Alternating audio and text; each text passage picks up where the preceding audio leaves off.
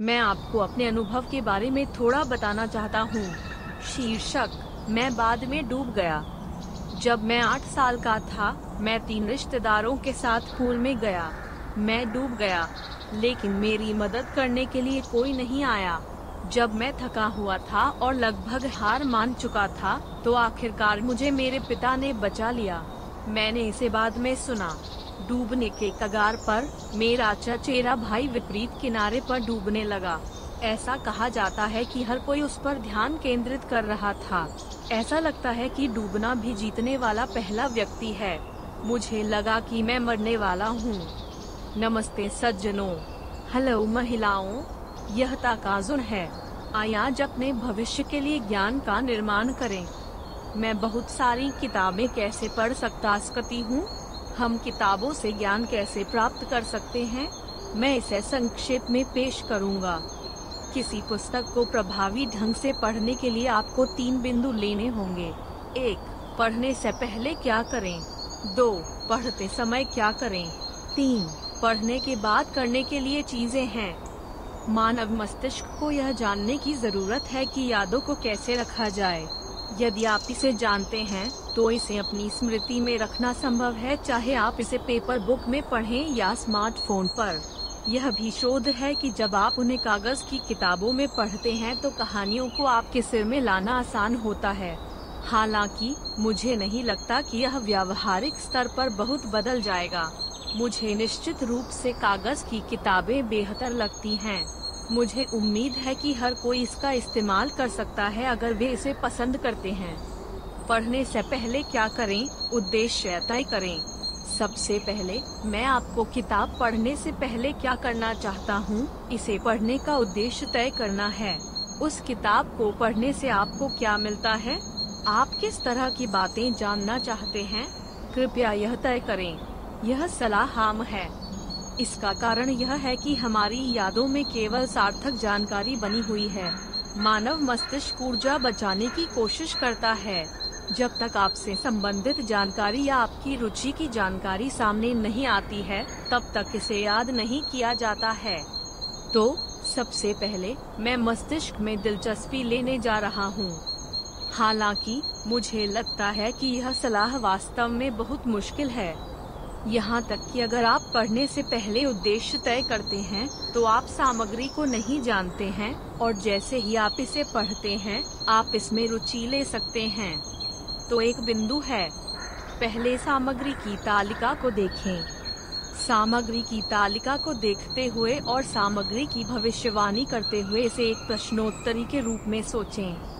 मुझे लगता है कि ऐसे समय होते हैं जब ऐसे कई शब्द होते हैं जिन्हें आप लाइन में नहीं जानते हैं, लेकिन कृपया भविष्यवाणी करें।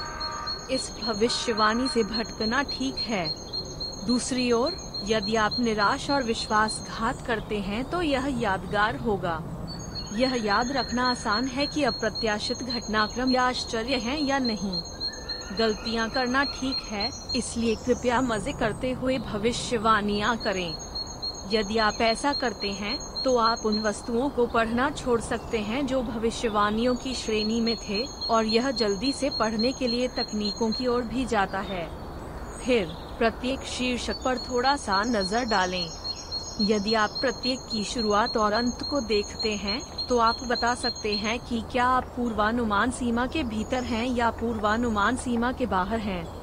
यदि यह अपेक्षित सीमा के भीतर नहीं है तो आपको इसे ध्यान से पढ़ना चाहिए। पढ़ते समय क्या करें? सामग्री को सारांशित करें। यह कुछ ऐसा है जो आप पढ़ते समय करते हैं। मान लीजिए कि पढ़ने के दौरान उम्मीद के दायरे से बाहर एक आश्चर्य था। यदि आप इसे पढ़ते हैं तो इसे पढ़ने के बाद कुछ दिलचस्प लिखा जाता है, लेकिन आप इसे भूल जाएँगे। दूसरे शब्दों में, भले ही यह दिलचस्प था, यह मेरी याद में बना रहा, लेकिन सामग्री को याद नहीं किया गया था। मनुष्यों के लिए यह याद रखना आसान है कि उन्होंने क्या अनुभव किया है और उन्हें क्या जीने की आवश्यकता है। हालाँकि, उन यादों को भूलना आसान है जो भावनाओं से जुड़ी नहीं है, जो नहीं है। मैं मनोविज्ञान के विस्तार नामक एक तकनीक का उपयोग करता हूँ। सीधे शब्दों में कहें, यह एक सारांश है। उस उत्साह को अपने शब्दों में व्यक्त करें। पुस्तक की सामग्री को सारांशित करें। मेरे अपने शब्दों में क्या आश्चर्य की बात थी। इस बारे में सोचें कि उत्साह कहाँ था। जब आप सारांशित करते हैं तो अपनी भावनाओं को बहुत सारी भावनाएँ डालें और उन्हें सारांशित करें। आप इसे पेज के हाशिए में भी लिख सकते हैं। स्मार्टफ़ोन का इस्तेमाल करना ठीक है।